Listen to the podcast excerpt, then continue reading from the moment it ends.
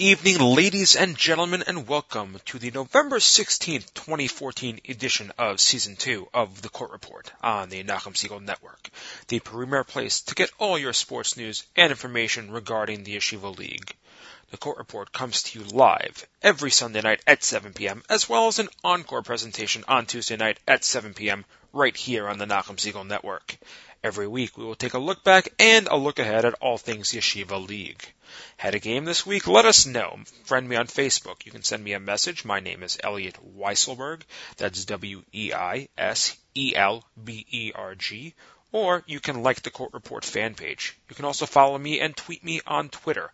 My name is YLS Wise Guy. That's Y-L-S-W-E-I-S-G-U-Y. Because if I don't know about it, we can't talk about it. A huge thank you once again to our sponsor, Crown Trophy of Brooklyn.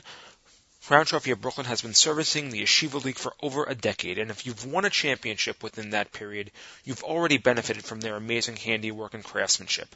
Please give Mike, Larry, and the entire gang a call at 718-769-4111 for all of your trophy and plaque needs. Again, I'm your host, Elliot Weiselberg, coach, official, analyst, but most of all, like you, I am a Yeshiva League fan, and I am humbled and privileged to be able to share the amazing efforts and accomplishments of these kids each and every week with you right here on the Court Report on the Nachum Segal Network.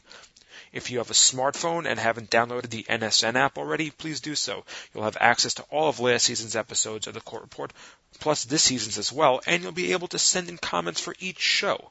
Please keep the comments nice though, much like the show is about me not criticizing, degrading, or disrespecting players or coaches.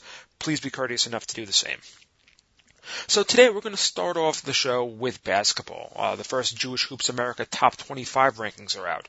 We'll get to these and all of the games that happened this past week. We'll also preview the first in-season meeting between the HAFTR Hawks and the North Shore Stars, who have already met twice this season, or preseason, in the finals of the two tournaments that have already occurred this year. The Magen David preseason tournament and last week's Cooper Invitational Basketball Tournament. Speaking of which, guess who we have on today's show, everyone? That's right, finally, Josh Kahane will join us. Josh and I spoke last night regarding the Cooper tournament, and I'm extremely excited to share with you what we spoke about. Now, one of the hard parts of the broadcasting business is knowing how much time you actually have to talk with someone, and how long of a piece you can actually air. As a purist, I just love talking to people to see what develops, and unfortunately, or fortunately, it can go on well past the intended time target. What I had originally intended to be a 25 minute interview ended up being a 50 minute interview. Uh, the even bigger problem was that Josh was such a great interview that literally I could not find a thing that I wanted to take out. So I came up with a solution. Uh, originally I had intended for there to not be a show next week due to a very crazy personal uh, weekend schedule coming up, but what I will do is I am going to break the interview into two parts. I will air the first 30 minutes of our interview tonight and the remaining 20 in a special half hour episode next week. In this week's portion, Josh and I discuss the tournament, its inception, some of the exciting things surrounding the event, and we talk about the first two days as well as the Shabbos programming. In next week's portion, we will talk about my favorite Cooper moment, why Saturday night is the most amazing of the entire four days, and we'll dissect the semifinals and championships, and I give Josh a chance to take over the Words from the Wise segment for the week. Without further ado, here is part one of our interview. On the line with me right now for an interview that is now well over a year in the making. Please welcome to the court report the director of the Cooper Memphis Invitational Basketball Tournament, Josh Kahane. For those who have been listening to me since my very first show last year, Josh was supposed to be the first guest interviewed on the court report. Uh, with this year's tournament being last week, we would have hoped to have Josh on to help us walk through the event as we broke it down. But as a fellow tournament director, uh, I'm well aware that just because a tournament ends does not mean that the work is truly over. I hear there, there was some excitement for you post finals last week. Absolutely. First of all, Elliot, thank you so much for having me on, and uh, and I apologize for the year in the making, but it's great to be on the show, and we in Memphis certainly appreciate you and all of your fans who are interested in what's going on in Memphis and who support our efforts. So thank you so much for having us on. My pleasure, Josh. So as you know, just uh, we had nearly 370 players, coaches, chaperones, and visitors who came to Memphis for the weekend. And while the tournament uh, ended with HAFTR, as you know, uh, taking home the title, certainly there were post-tournament uh, plans, post-tournament events, post-tournament uh, uh, logistics that had to be resolved. So making sure that everyone got to their flights on time. We had some flight delays, some hotel issues, getting everything resolved, and everyone home safely took a little bit longer. So I apologize for not having been available last Sunday night, but I'm thrilled to be on the show this Sunday. Not a problem. Everyone got home safely, I'm assuming? No issues? From what I hear, everyone's uh, home safe and sound. Perfect. So Josh, now that we finally have you, let's go all the way back to the beginning. How did the Cooper Invitational Basketball Tournament get its start, and what is the weekend really about? Well, that is a uh, a long question with a potentially long answer, but I'll try to try to keep it brief and interesting. In 2007, a close friend of mine, Jonathan Wogan, and I were invited to fill in mid-year and coach the Cooper Yeshiva Maccabees high school varsity team here in Memphis. There was a uh, coaching change mid-year, and they needed some volunteers to fill in, and so Jonathan and I filled in to help finish out the year with the high school team. And uh, here in Memphis, we do not have the opportunity, aside from the Sarachek tournament up at YU, to compete against other yeshiva high schools. Uh, the league in which the Cooper Yeshiva plays in here is a regular private school league, and there are no other Jewish schools in the area. And we thought it might be an interesting thing to invite two or three teams from cities that were relatively close in proximity to come join us for a weekend to have a little Shabbaton and uh, have some yeshiva basketball. And so that first year we invited the Yeshiva Atlanta from Atlanta, Georgia, Block Yeshiva High School from St. Louis, and TABC from New Jersey. How we came to TABC, I cannot tell you. Yeah. Uh, but it was wonderful. And TABC, led by Bobby Kaplan and Ushi Sullivan, came down for our inaugural event. It was those four teams, and we had a fun basketball event and a wonderful Shabbaton, really immersed in the Southern hospitality that Memphis is so well known for. Uh, and literally within a week after the tournament ended, I had calls from schools all over the country telling me they heard about the tournament, they heard how exciting it was, and they'd really like to participate next year. So 2008 came rolling around, and the tournament went from four teams to eight teams. All right, so within within literally days, 2008 event ended, we had calls and emails from across the country from really some of the most prominent schools in the country and some of the most competitive basketball programs in the country telling us they'd heard about the tournament, they had heard it was really a wonderful experience, and they would very much like to be considered to take part in the year that followed. And so in 2009, we went to 16 teams. And though we have considered off and on increasing it even further, we really believe the 16-team format is a great format, and that allows for the most competitive basketball. It is large, uh, but it uh, we can continue to maintain the intimacy of the Shabbaton program, which is so important to us. And we've continued to have 16 teams uh, since 2009, and this year we just ended with our uh, eighth annual event. So you have 16 teams. How do you choose which 16? It's, that becomes one of the most difficult aspects of the tournament because the last thing we want to do is to make any school or any team uh, feel like they can't be part of the tournament. But there are certain realities, and that is that we only allow 16 teams. So obviously, the Cooper Yeshiva, who is the hometown host, they get a spot each year. As the, the tier one champion from the year prior, they get an automatic spot. After that, it's uh, really a lottery. We send out emails uh, typically in January and February of the year asking teams who are interested to please submit their application, letting us know that they're interested, and then we literally pull a lottery, and we hope that we uh, that we get a diverse group of teams. And we've really been uh, very successful, and we're very pleased about the diversity of our of our uh, team pool. We have teams from the West Coast, from the Midwest, from the Northeast, from Florida, from Georgia, from North Carolina, from Texas, from Colorado, and everywhere in between. And not only do we have a real diversity in terms of the schools and uh, the type of students that come from those schools, but we've managed to put together a tournament that really has a very competitive tier one element and a competitive tier two. So we've been very pleased with how things have, have shaken out. We'll get to the tiers in in a couple of minutes when we talk about the event itself. I want to get back to the selections. I know you like to have a little bit of fun with this event, a la March Madness, with your own version of a selection show and a bracket challenge. I thought these were extremely creative additions. How did you decide that these needed to be a part of the festivities? So I have to give full credit to those uh, who, who were the genius behind it. Was not me. Uh, the bracket challenge was the creation of a very good friend of mine, Eric Schubert. Uh, and uh, as you might hear over the course of our discussion, most of uh, my friends I rally and rope into uh, working on this event with me, and it really becomes uh, a fun event for all of us to get involved in. So anytime one of my friends mentions any idea he has, uh, that's usually a death knell for him, as I then huh. require him to not only participate but to take a lead role. So Eric came up with the idea کیا of uh, creating a bracket challenge. That way we could have not only the players excited, but really get the attention of uh, anybody who is excited about Yeshiva Hoops across the country.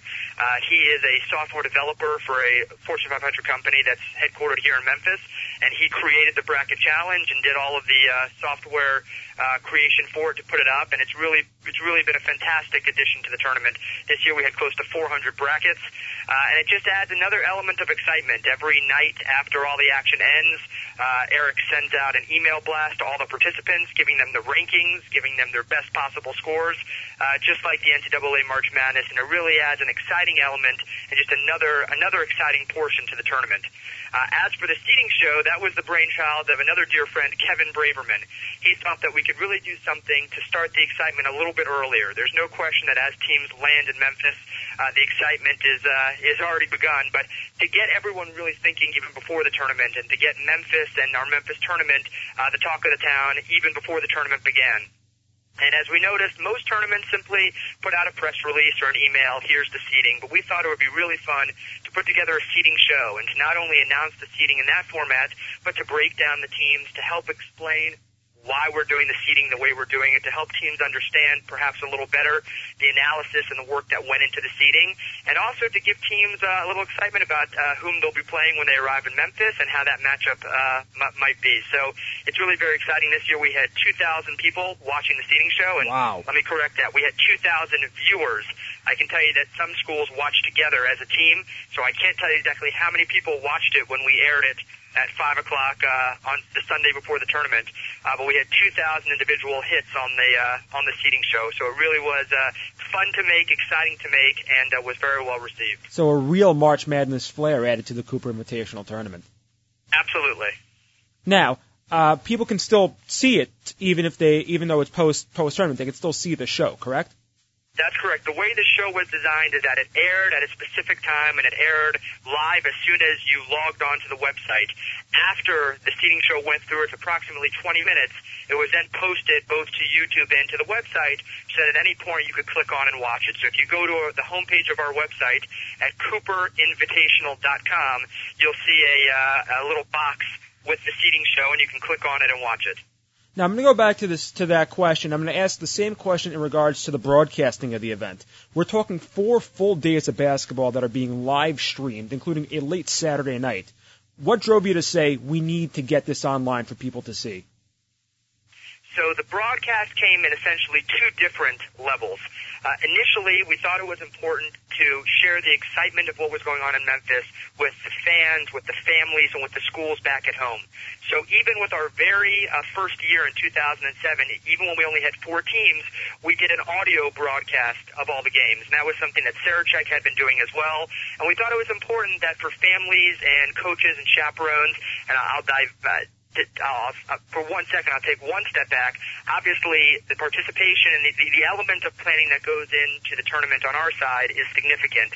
But without the partnership that we have with all of the schools and the parents of these players who are willing to partner with us by not only allowing their students to come, but by paying the entrance fees and the costs, uh, we couldn't do it without them. So we wanted to make sure that while we were doing our best to provide meaningful experiences for the kids here in Memphis, that the parents, families, friends at home uh, could also share in that excitement. So we initially started with the audio broadcast, and in our third year in 2009, we decided we wanted to do something different. We wanted to really bring the excitement into the homes of not only people who were excited about our tournament, but anybody anywhere in the world.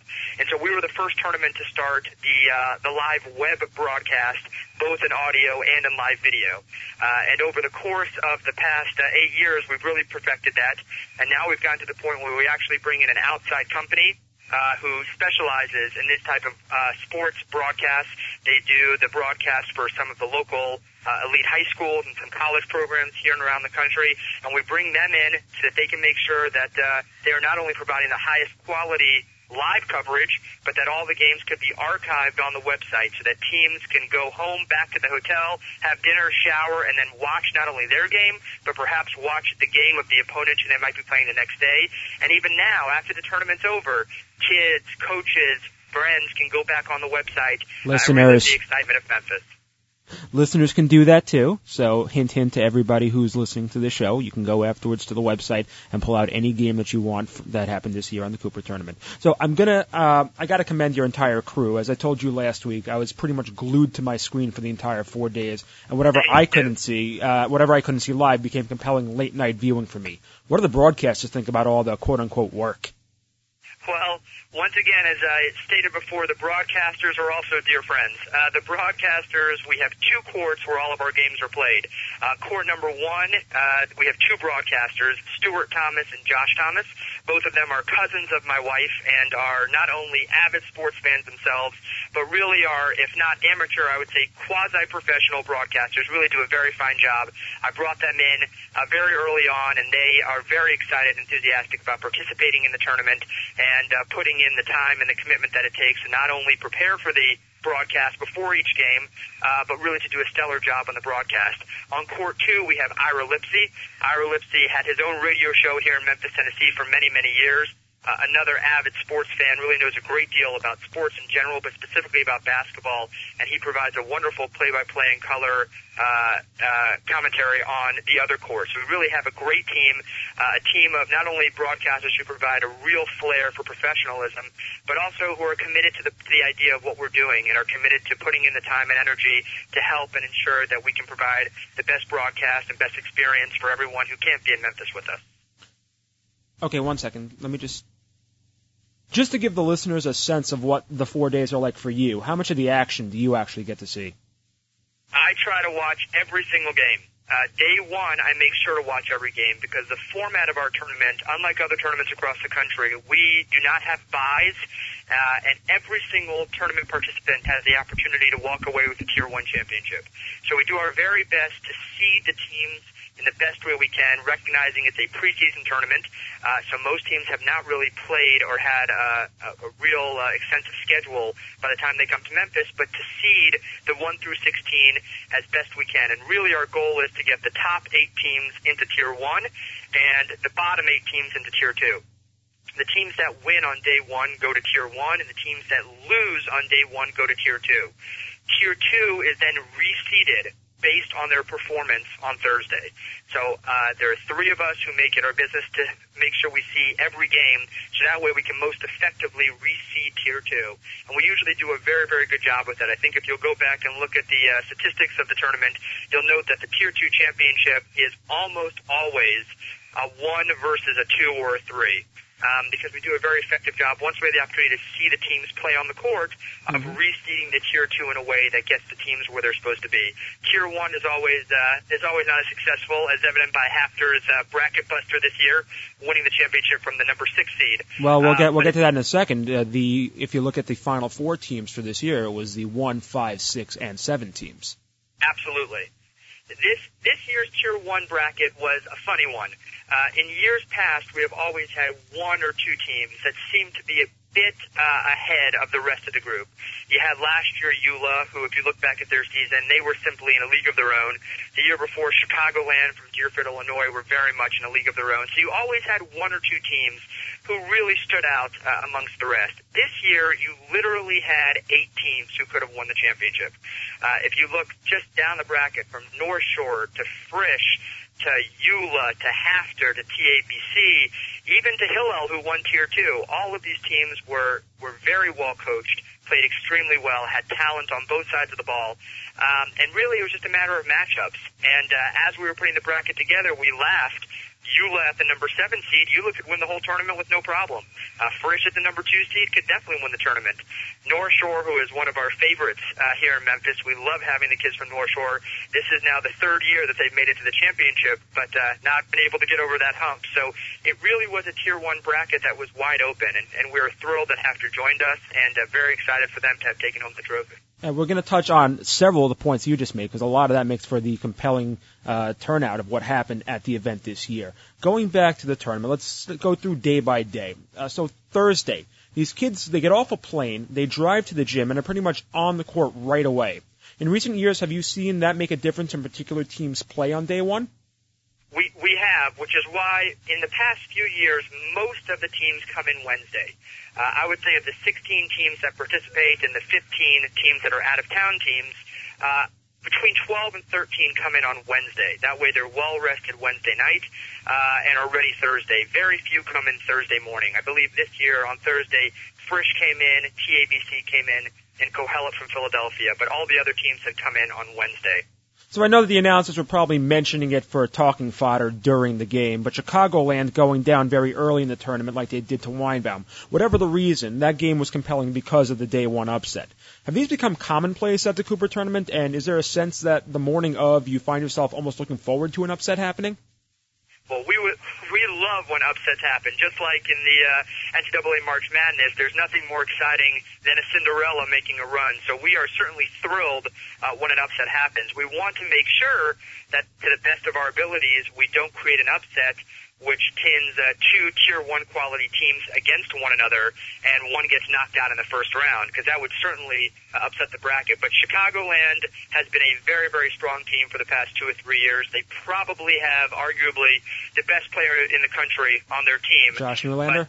But, but after Josh Newlander, they, they really don't have a whole lot of support. And so the uh, the expectations of the tournament committee was that a you have Josh Newlander who can pretty much score at will and is a tremendously uh, strong on the ball defender, and if you can put around him four relatively strong players, that's a team that's very dangerous. At least what we found at this point in the season is that Chicagoland has not found that four to put around him. Uh, and so I don't think Chicagoland was correctly seeded as a tier one team. I think they were more correctly a tier two seed. And I think Weinbaum Boca was stronger than we had anticipated. I think they were probably a very, very, uh, high tier one team or a very low tier two team. So I was pleased for Boca, and I think Chicagoland uh, naturally found its way to where it should be. Okay. Coming out of day one, you have essentially two different tournaments going on because of the tier two uh, the tier two bracket as well. Who came up with the idea for? How did you guys come up with the idea for that? Well, we wanted to make sure, and uh, it's very difficult because you have teams like North Shore, Frisch, YULA. These are schools with hundreds and hundreds of students. And then you have teams like Denver and Memphis and Atlanta and St. Louis. And these are teams with, and these are schools with 25, 30, and 35 kids. And while certainly there are times over the year where one of these small schools from a southern town like Houston or Dallas or Memphis or Atlanta or Denver might put together a team that can compete at the highest levels, for the most part, you're really talking about two very different dynamics. Schools with hundreds of students to choose from and schools where essentially whoever would like to play is on the team. And so while it's important to have the integrity of a tournament where every team has the opportunity to win and where we don't relegate any team to a tier two or tier three status even before they get on the court. Uh, once day one goes through, it's very clear that for the most part, those larger uh, New York, LA, Florida area schools with the more students uh, are in the tier one bracket, and then we provide an equally competitive opportunity for the smaller schools to compete in tier two. I see as less of a dynamic of the good teams and the bad teams, and more dynamic of the much larger schools and the much smaller schools, and the uh, talent availability based on those larger schools and the smaller schools. Right, so it gives everybody a chance at a at a championship, even if it's not the tier one trophy. It's another, ch- it's a championship that they can stick around and play for. It's not just one and done, or one and going to a you know a uh, a 16th place game or a 13th place game, or however it would be. Correct, and not only a championship, but a meaningful championship. Not only to come to Memphis and come in 15th, 16th, 17th place and come out with a tier four championship, but to come into a situation where, okay, you, whatever name your school from a small city, you lost to YULA in the first round, but now you're competing against schools your size in a meaningful, competitive uh, tournament, and you can walk away with a three and one record in a tier two championship in a national event. That's something that has significance and, and is meaningful for the teams and the school. Moving on to day two, it brought about an interesting tier one matchup, which you uh, which you alluded to earlier. Number two Frisch taking on number seven YULA. Ironically, the championship matchup for last year's Sarachek tournament. When putting together the seedings, was this considered? I mean, did someone say, "Hey, look what could happen," or was this completely organic? What was considered was our efforts to, as much as possible, keep schools from the same leagues not playing one another in the first two rounds. So uh-huh. it, it was not uh, any intention to say, hey, let's repeat the Sarachek final of last year, but instead it was the idea of trying to make sure that we didn't have teams who played last week and will likely play again next week playing here again in the second round. So that was that was the idea. Now I will tell you, Frisch, we absolutely love. Coach Davidoff is great. The boys from Frisch are wonderful. We enjoy having them every single year. Frisch has been seeded number two in our tournament now for three years and have never made it out of the second round. So to some wow. degree, it's become a, become a bit of a stigma for the boys from Frisch that they usually have a cakewalk in the first game, and then when the second game comes around, they never seem to make it into Shabbos uh, as a Final Four contender. So there was a bit of a buzz around the tournament. A, you have YULA, who uh, has gotten Frisch's number on a number of occasions, uh, and then number two, you have a team that has not uh, successfully gotten out of uh, of the second round of our tournament, so really made for a, for a great matchup. Ironically, preseason, Frisch is considered to be the number one team in the Yeshiva, or was considered to be the championship favorite up here in the Yeshiva League. There's no question. They have an extremely talented team, and, and if you saw the games here in Memphis, in Saturday night and Sunday, you really saw their talent uh, really being exhibited on the court. They are incredibly fast. They play great defense. They have shooters all over the court. They are a very talented team, and come later on in the season, I would not want to face Frisch at any game uh, or at any point because I think they're incredibly dangerous. Uh, but YULA seems to have their number. Uh, it's a great rivalry, an East Coast West Coast rivalry, and uh, it's one that uh, has not only uh, taken place at our Cooper tournament, but at Sarachek, and it's just a, a really great game between Frisch and YULA. And uh, at least in Memphis, the Panthers got the best of the Cougars. Ironically, winning this game would make Eula the only non-Yeshiva League participant in the Tier One Final Four, which we'll get to in a second. Uh, day two being a Friday means that the kids get the chance to spend Shabbos together in Memphis. I know that this is the eighth time for you, but what's that experience like? What type of Shabbos program do you put together for the kids? Well, I will tell you, and we didn't we didn't speak about Thursday night at all, and I will just briefly touch on it for you. But there's no question that uh, we try to put on the most competitive basketball event we can, uh, and we we really feel very that, that we've achieved a great level of success in that. But more important, or equally as important to the basketball, is the experiences we provide the kids off the court. Uh, after all the kids play on Thursday, Thursday night we have a welcome banquet where all the participants, their coaches, and their families, we all join together for great Southern barbecue. We always bring in a speaker to come speak to the kids. This year we had Skal Labissiere, the number three, excuse me, high school prospect in the country, who came and spoke uh, to the kids, had dinner with them, took pictures with them, shared with them his story of uh, being in Haiti during the earthquake and losing his family to that devastating wow. earthquake and coming to Memphis, Tennessee. And Skal actually just uh, signed with Kentucky on Thursday, so we're all very excited for him. Last year, uh, two-time NBA champion Mike Miller came and spoke and hung out with the kids. So we try to provide the kids Thursday night with an exciting experience, uh, something that can uh, inspire them, motivate them, give them a lesson to take home.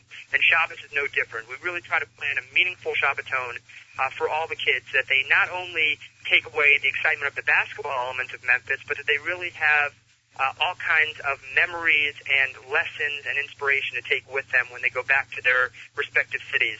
Uh, we all daven together on Friday night at one of the local shuls, and it's really a sight to see, to see nearly 400 young athletes from across the country wearing their respective uh, team kippas, all sitting together and davening together. It's really very beautiful. Friday night, we separate all of the groups uh, all of the kids into groups of somewhere between six and ten kids, and they go and eat in the homes of members of the of the uh, Memphis community. When we were a tournament of only three teams, we began that practice of uh, of sharing Friday night dinner in the homes of Memphis families. And as the tournament has grown, this has continued to be a highlight of the event. So we divide the kids up, usually two or three teams, groups of two or three students from each team We'll go and eat together in a family's home, and then we all meet back together for an oneg, and the oneg is also usually an oneg filled with either entertainment or uh, inspiration. Last year, Tamir Goodman came and spoke to the kids, and he was magnificent. This year, we went in a slightly different direction, and we brought uh, international comedic sensation Joel Chasnoff. He came to Memphis to uh, to speak to the kids and did about an hour comedy routine for the kids. Uh, then Friday night, after the oneg is over, after there's some divrei Torah and some singing, the kids all go back to the hotel together. Uh, Shabbos morning, we all daven together. Kids give divrei Torah. The kids lead the davening, do the laning and the haftorah. After davening, we have a, a beautiful meat kiddush, uh, and then we have another speaker. This year, we Is were there any really other kind in Memphis? I'm sorry. Is there any other kind of kiddush in Memphis other than a meat kiddush? no, no. In Memphis, Tennessee, it's meat whenever you can get it. So after the meat kiddush, we have another speaker. This year we had Collins Tuohy. If that name doesn't ring a bell to you or to your listeners, Collins Tuohy is the sister of Super Bowl champion Michael Oher. And Collins Tuohy and her family were the subject of the blockbuster film The Blind Side. Collins came and spoke about her experiences with Michael Oher. Collins was actually the one who found Michael Oher uh, wandering around the streets of Briarcrest High School, where uh, where he was, and brought him into the Tuohy home. And she spoke about her experiences with Michael, about uh, what it means to help others, what it means to not judge people by their outward appearances, and and how we can all help others. And gave a really beautifully inspiring and motivational speech. After Collins was done, we all went back and had a wonderful lunch together, and then the kids all went back to the hotel for a little rest before the excitement of Saturday night started. So the Shabbaton portion for us is as important uh, as the basketball program. We want to make sure that the kids are engaged, are excited, are inspired, and are motivated. And uh, over the course of the entire Shabbaton, it is a requirement for us that one student from each team give it a Dvar Torah. Um, and that is really a, a beautiful thing because we have, I would say, 14 13 to 14 of our teams are mainstream yeshiva high schools. But each year we do have one or two schools who are not modern Orthodox schools or who come from a slightly different slant and to hear them stand up and present Divrei Torah from their perspective, uh, from their educational backgrounds, uh, it really provides for a very, very beautiful experience. So we do everything we can to ensure that the excitement on the court is tremendous uh, and the inspiration and motivation off the court is equally as exciting. That sounded amazing. So Shabbos ends, and then basketball resumes with the semifinals. Like I just said, three of the four teams in the semifinals, and eventually the two teams in the Tier 1 finals, HAFTR and North Shore, the winner of the Tier 1 consolation game, TABC, as well as eventual Tier 2 champion Hillel, were all from the Yeshiva League. In fact, over the four days, the five Yeshiva League teams that participated were in a combined 16 and 4, with two of those four losses coming at the hands of fellow Yeshiva League participants, and the other two at the hands of YULA. So after years of taking a back seat to the teams from California and Chicago and other cities around the nation in the Cooper tournament and in Sarachek as well, is it safe to say that 2014, 2015 is the year that the New York, New Jersey metro area can, uh, you know, puff out its chest as a dominant region once again? There is no question the Yeshiva League is back. Uh, I have not seen the type of talent and domination from the Yeshiva League uh, in at least six years, if not longer. Uh, top to bottom, North Shore, HAFTR, TABC, uh, Hillel as well, just top to bottom, outstanding. And I recognize that uh, there were several schools that uh, are really at the top of the uh, Yeshiva League standings that didn't participate in our tournament. So I really think that this is the year for a sweep of not only the Cooper Invitational, but quite possibly Sarachek as well. And I, I think that the Yeshiva League has uh, much to look forward to this year uh, and should be very proud of their uh, performance here in Memphis. Uh, arguably, you saw four of the six, uh, the top six, uh, not counting DRS and Ramaz, who are also considered to be top six, top five, six, ten in the Yeshiva League. So you really got a good sampling of the best of what we have from up here. Welcome back live to the Court Report on the Nachum Segal Network. I'm your host, Elliot Weiselberg. Again, that was part one of the two-part interview that was held with Josh Kahane. Next week, we will do part two. Uh, and in next week's portion, we will talk about my favorite Cooper moment, why Saturday night is the most amazing of the entire four days, and we'll also get the chance to dissect the semifinals and the championship game. And I'm going to give Josh a chance to take over the Words from the Wise segment for the week.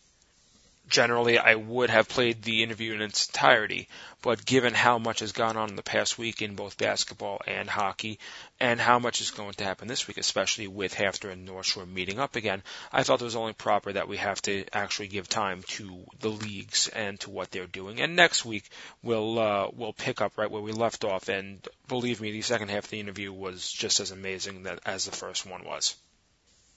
So now we're actually going to move back over to Yeshiva League play, and two very, very amazing things happened this week. One, the MYHSAL website got the standings, schedules, and results up, so I actually have a full schedule and a full slate of games to report to you.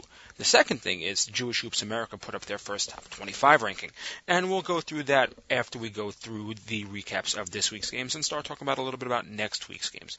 So, first of all, we're going to we're going to drop into uh, boys varsity basketball. In boys varsity basketball on the week, there were one, two, three, four, five, six, seven, eight, nine, ten, eleven games. Uh, four of the Cooper teams were in action over the week. The first one, we'll talk about Frisch. Frisch, who, as we mentioned, uh, dropped out in day two of the of the Cooper tournament. Uh, they were able to rebound and down Heschel big 74-44. Uh, need to get back on track uh, and a big win over a two and two Heschel team. Really, really important for them, especially such a dominating victory after what they may have called getting embarrassed in in the in the Cooper tournament. Not really an embarrassment, but given where they were supposed to finish or where they were projected to finish, taking that loss really did not have did not do much for their spirits. And so a uh, 30 point drubbing of Heschel probably probably lifted it up. Um, the the win, even more important though, uh, because Heschel rebounded to down Cooper Tier 2 tournament champion Hillel 56, uh, sorry, 59-56. It makes it even more important because now that leaves them as the only unbeaten team out west. Frisch, I'm referring to. Frisch right now is 3 and 0, and, uh, they'll they'll end up taking on Ramaz later on this week, who at five and one right now is the next closest competition. Uh, the only other Cooper tournament team to lose this week was TABC. The Storm fell to Ramaz 35 to 29 on Wednesday night, which completed Ramaz double up on the week after they also took out JEC 60 to 55. So Ramaz out to a 5 and 1 start. The only blemish on their record was a five, uh, sorry, was a uh, one point stunner loss to MTA earlier this month. So this sets up a matchup this week, this coming Thursday, where Frisch will go to Ramaz. Frisch at three and zero, oh, Ramaz at five and one, and the two of them look to be right now the two strongest teams out west. Uh, Frisch having downed Heschel twice, Ramaz uh, beating a variety of teams, and are right there at five and one. So winner of this game will have a decided advantage. Uh, Frisch if with a win will stay undefeated, sending Ramaz to its second loss, uh, which will join JEC. But the Ramaz win would make everybody in the, in the West uh, would give everybody in the West a loss. So it brings everybody back down towards the pack, and not it may make teams a little less scared of Frisch given the loss in the Cooper tournament plus a loss to Ramaz coming back home. That's not to say Ramaz is a is a bad team. Ramaz is a very good team, and a loss to Ramaz isn't necessarily a negative thing. MTA also pulled out a twofer this week. MTA demolished Kushner 45 to 19, uh, but early on in the week, the Lions also dropped uh, Derech HaTorah 67 to 60. Again, another huge game for uh, Adam Mutovich. Mutovich dropped 29 points on MTA. Oriel Bazaglu also added 14 for Derech HaTorah. Willie Kluger, uh, the uh, the dagger in the hearts of Derech HaTorah this week, raining threes all over the place for a total of 23 points. Out east, North Shore, another participant, dropped Flatbush 42 to 27. Flatbush actually led 17-13 at the half, but were held in check by North Shore's stifling defense in the second half. We also had a uh, an all Brooklyn battle on our hands with Magen David giving YDE their first loss, 46-42. So Magen David brings their record up to 500 and uh, pulls them back within range for the pack. Rambam uh, not nearly enjoying their season thus far at 0 7, losing to JEC by 6 and to DRS by 27 this week. In the DRS game, Gabriel Leifer scored 15 points, and Judah Levine chipped in eight for the Wildcats. It's a second victory on the week for the Wildcats, who also downed Hank 47 to 31. So the Wildcats stay undefeated at 4 and 0 and sit uh, above a bubble of two 2 and 0 teams, North Shore and HAFTR. We'll get to the standings uh, right now. In the East, DRS, as I just mentioned, at 4 and 0. North Shore and HAFTR each at 2 and 0. We'll get to that this week. Uh, one of the one of those will uh, one of those will be gone, as North Shore and HAFTR will actually meet up this coming Tuesday in a rematch of the Cooper Tournament Championship, as well as the Magen David Championship. So a very exciting game to get to if you can. It's at HAFTR on Tuesday at 7 o'clock. After them, YDE at 2 and 1, Magen David at 2 and 2, Flatbush at 2 and 3, Hank and Derech HaTorah each have one win. Hank's at one and two. Derech HaTorah at one and five. Rambam is 0 and seven. Uh, Rambam will look to try to get on the get in the win column when they face YDE this coming Tuesday night. Out west, which is where the rest of the games will happen this week as well.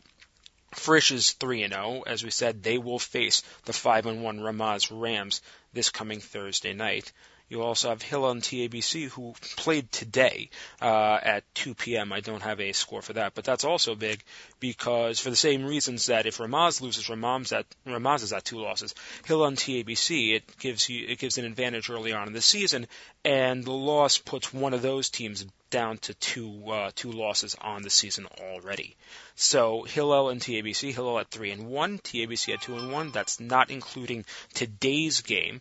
You'll have Heschel, who is at three and three after their split on the week. MTA at three and three.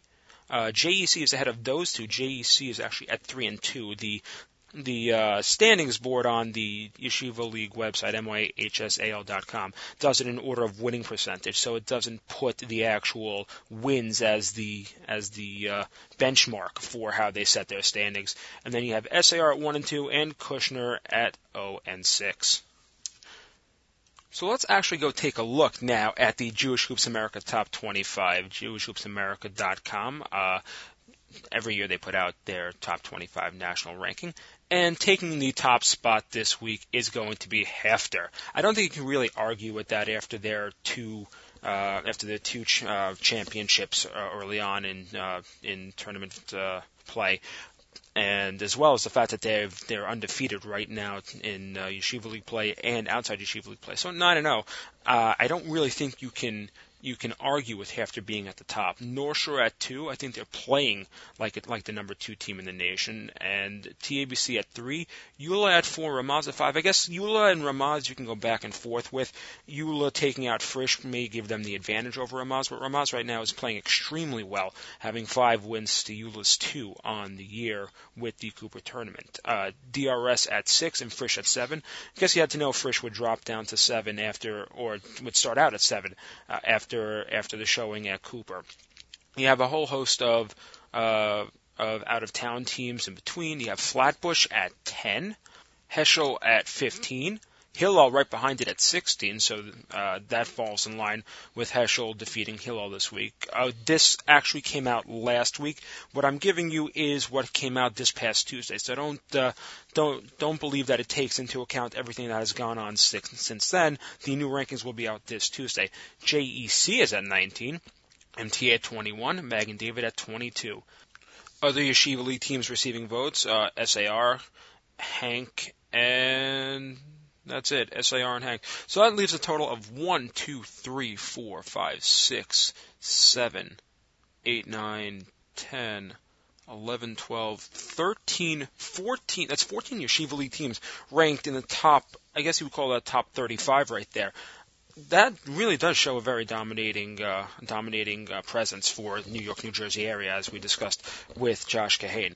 Let's head over to JV now where there are only four games on this on this past week, and there are only four coming up. We're going to just roll through them very quickly. Uh, YDE dropped Ezra earlier on in the week, and then took on Share last night. Stars pulled out to an early lead, leading 10-4 at the end of the first, but YDE stormed back in the second to tie the game at 15 and eventually taking the lead. In the third, teams uh, really were even. Going to the fourth, they were tied at 30. In the fourth, the Stars were able to pull away and ended up with a final score of 44-37. So this was the Stars' first victory on the season.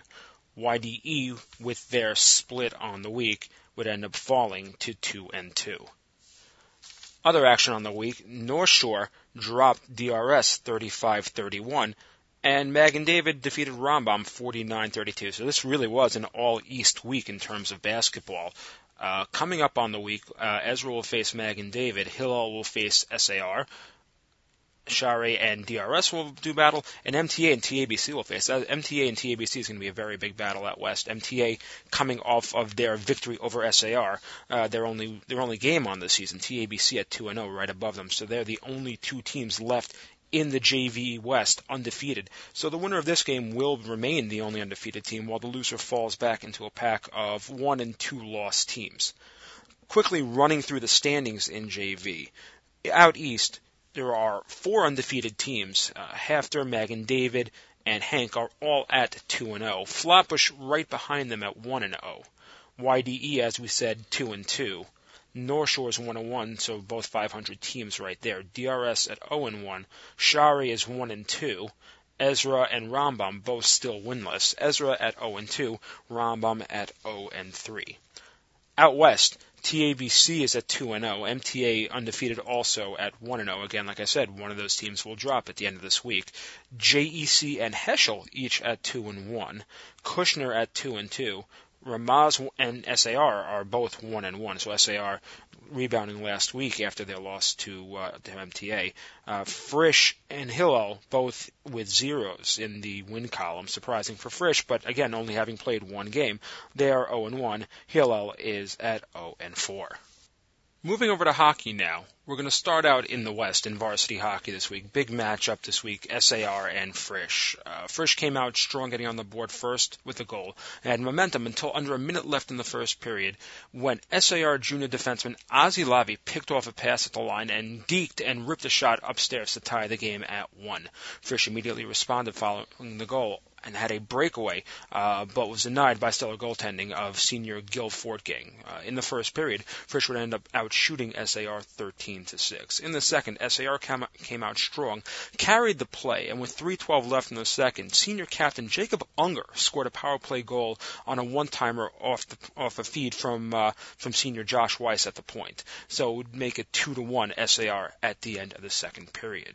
Third period, back and forth pretty much, with 8:17 left in the third third. Frisch would tie it at two on a uh, on a bounce thanks to the uh, the rink. A goal uh, goal uh, gave Frisch a little bit of momentum and took the play to SAR late in the third, but Fortgang made several huge saves to keep the game tied at two. So we'd go to overtime. Uh, in the overtime, SAR pretty much took advantage uh, with Jacob Unger scoring the game-winning goal midway through on a scramble in front to give the Sting the victory. Uh, Fortgang stellar in net for SAR. Uh, Unger scoring two big goals. He leads the team with six goals in three games. So SAR they are now 3 and 0 with a big week ahead of them. They'll play JEC on Tuesday and will then take on TABC on Thursday. TABC reeling a little bit after uh, be, going to Ramaz and only walking away with a 2-1 victory one can question whether it was the rubber floor at Ramaz, which Mo Fuchs has said is the biggest home court advantage in in in the league. Uh, but either way, TABC going to Ramaz, TABC is, is better than a one goal victory over Ramaz. So TABC will come into this matchup against SAR.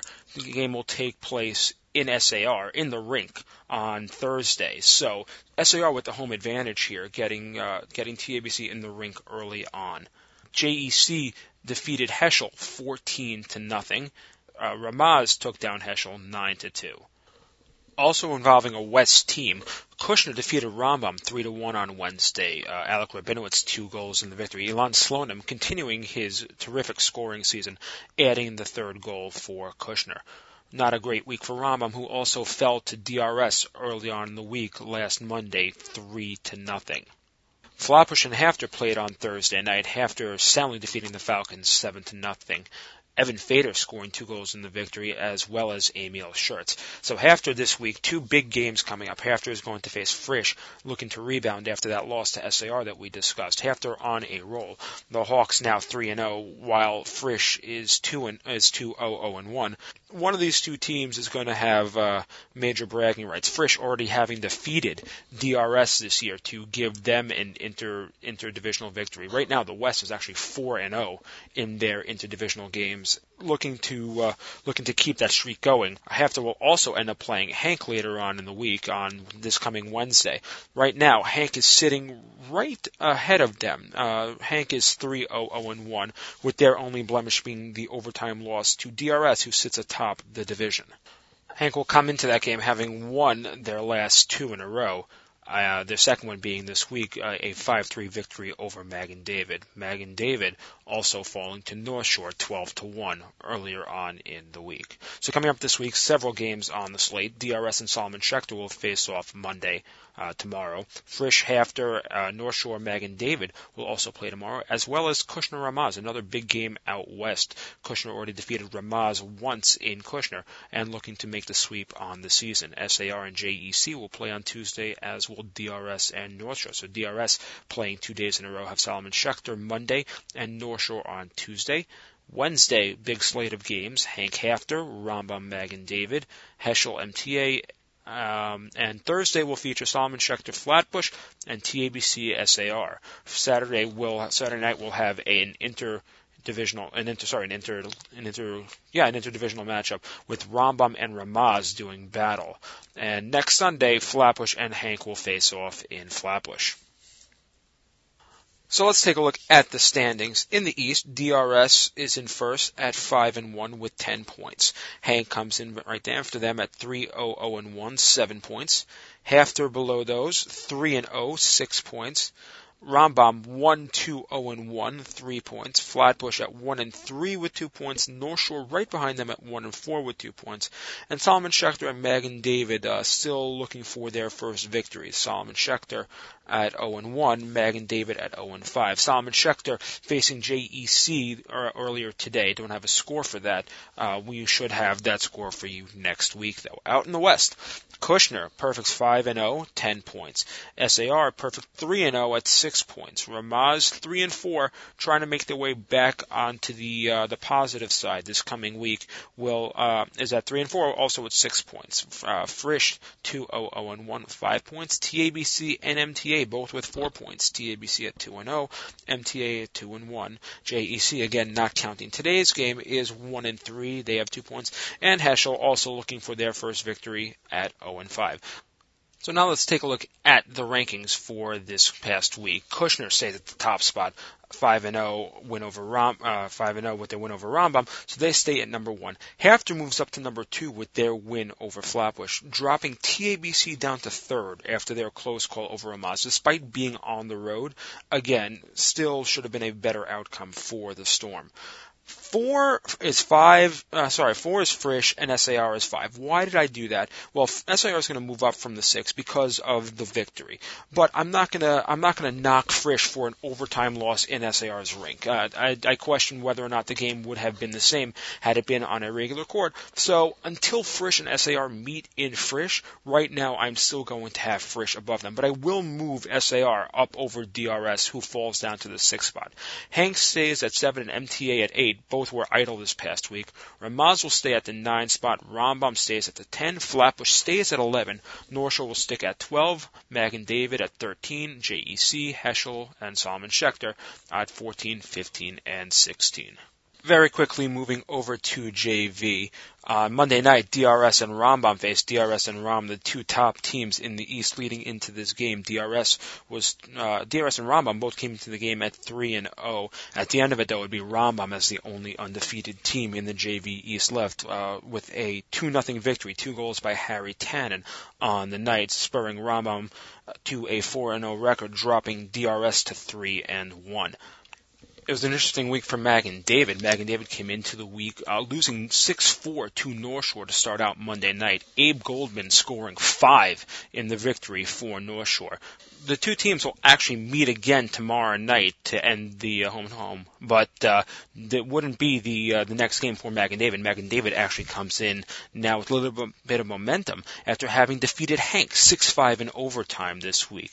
Michael Mamie with four goals in the victory, uh, uh, holding Joseph Lindenblatt for Hank to only one after starting off the season red hot in scoring. So right now the East looks like this.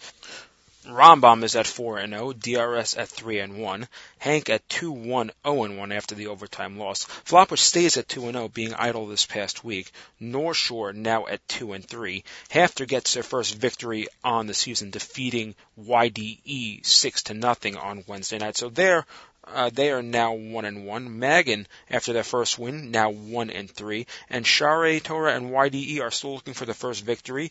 They are uh, 0 and two and 0 and three respectively one of those teams may actually get their first win this coming week as the two will do battle on Monday night. So the basketball team, the basketball JV teams uh, faced off last night and the hockey JV teams are going to meet up tomorrow night. Moving over to the West, TABC, just like their varsity counterparts, downed Ramaz two to one. This one was actually an overtime win in uh, in Ramaz. So TABC getting their second win of the season, uh, would be the second win actually over Ramaz also on the year. There are only two games to that point, but they would end up losing later on in the week to SAR five to nothing. So SAR jumping out of the gate strong at two and zero, oh, taking down a very big, uh, very big opponent, TABC. This is the, I believe it's the third year in a row that TABC has gone into SAR and has lost last year, of course, of a slew of injuries and people who weren't there. This is actually a legitimate victory for SAR and a very convincing one at well as well. Uh, dominating them by a score of five to nothing. Also on the week, JEC shut out Hillel five to nothing to stay undefeated at three and zero. And uh, and Westchester and Hillel faced off last night. Hillel winning that game four to one. So let's take a look at the West JV standings. West JV standings are as follows: Frisch and JEC both undefeated at three and zero. Oh. SAR following behind them at 2 0 with 4 points. TABC also with 4 points, but a 2 1 record and the tiebreaker going to SAR. MTA at 1 and 2, Hillel at 1 and 4, Ramaz at 0 and 2, and Westchester at 0 and 3. Let's move over to the rankings for the JV. Rambam takes uh, stays at the one spot. Frisch stays at two. SAR moves up to the three spot after the big win over TABC this week, while DRS drops down to number four after their loss to Rambam. Flatbush will stay at five. TABC stays at six. JEC will move up to seven. Hank will will drop from seven to eight. North Shore stays at nine. Magen David will get a big jump after their overtime victory um, and will move up to the 10 spot from number 12. HAFTR will uh, will drop down to 11. Ramaz down to 12. MTA Hillel, Westchester, Darchei Erez, and Share Torah all stay at their spots from 13 to 17. We're going to quickly run over to girls basketball before we go and just give you the standings. Uh, girls varsity A in the East, Ramaz is three and one, Flatbush two and one, HAFTR at one and one, Central at one and two, Heschel, North Shore, and Hank all winless. Heschel at 0 and 3, North Shore 0 and 1, Hank at 0 and 2. Out west, SAR perfect 4 and 0, Hillel and Ma'ayanot both 2 and 1, Bruriah at 2 and 2, Frisch 1 and 1, and Kushner at 1 and 2 girls varsity B League, SKA at perfect 4 and 0, Elon at 1 and 0, Bruriah at 3 and 1, Magen David at 2 and 1, Shalhevet at 1 and 2, Shalamis and Shari both winless, Shalamis at 0 and 3, Shari at 0 and 4. So that wraps up varsity. And moving over to girls JV basketball in the East, North Shore at 3 and 0, Flatbush 2 and 0, Central at 1 and 1, Ramaz at 1 and 2, and HAFTR at 0 and 2. Out West, Ma'ayanot 4 and 1, SAR 3 and 1, Frisch 2 and 2, Westchester and Kushner both winless, Westchester at 0 and 3, and Kushner at 0 and 4. We have just about enough time for a words from the wise before we go. Uh, this is pretty apropos given the radio show and what we talk about. You can't let praise or criticism get to you. It's a weakness to get caught up in either one. Once again, a huge thank you to my guest tonight, Josh Kahane. Uh, for part two of our amazing interview, please tune in next week at 7 p.m. right here on the stream. If you missed any part of any episode this season, you can catch the encore presentation every Tuesday night at 7 p.m., or you can find the court report on iTunes or the Nachum Segal Network app. Tomorrow morning, JM in the AM with Nachum Segal from 6 to 9 a.m. live on the stream, NachumSegal.com, or on your radio, 91.1 FM, 90.9 FM in the Catskills, 91.9 FM Rockland County. Once again, a huge thank you to our sponsors, Crown Trophy of Brooklyn. Please give them a call at 718-769-4111 for all of your plaque and trophy needs. For more of me, you can hear me every Tuesday morning on JM in the AM at around 720 with the Tuesday morning JM in the AM sports update. If you haven't visited the Court Report fan page on Facebook, please do so and click the like tab. Let's get that number up. See you next week right here on the Court Report, only on the Nachum Segal Network. Oh,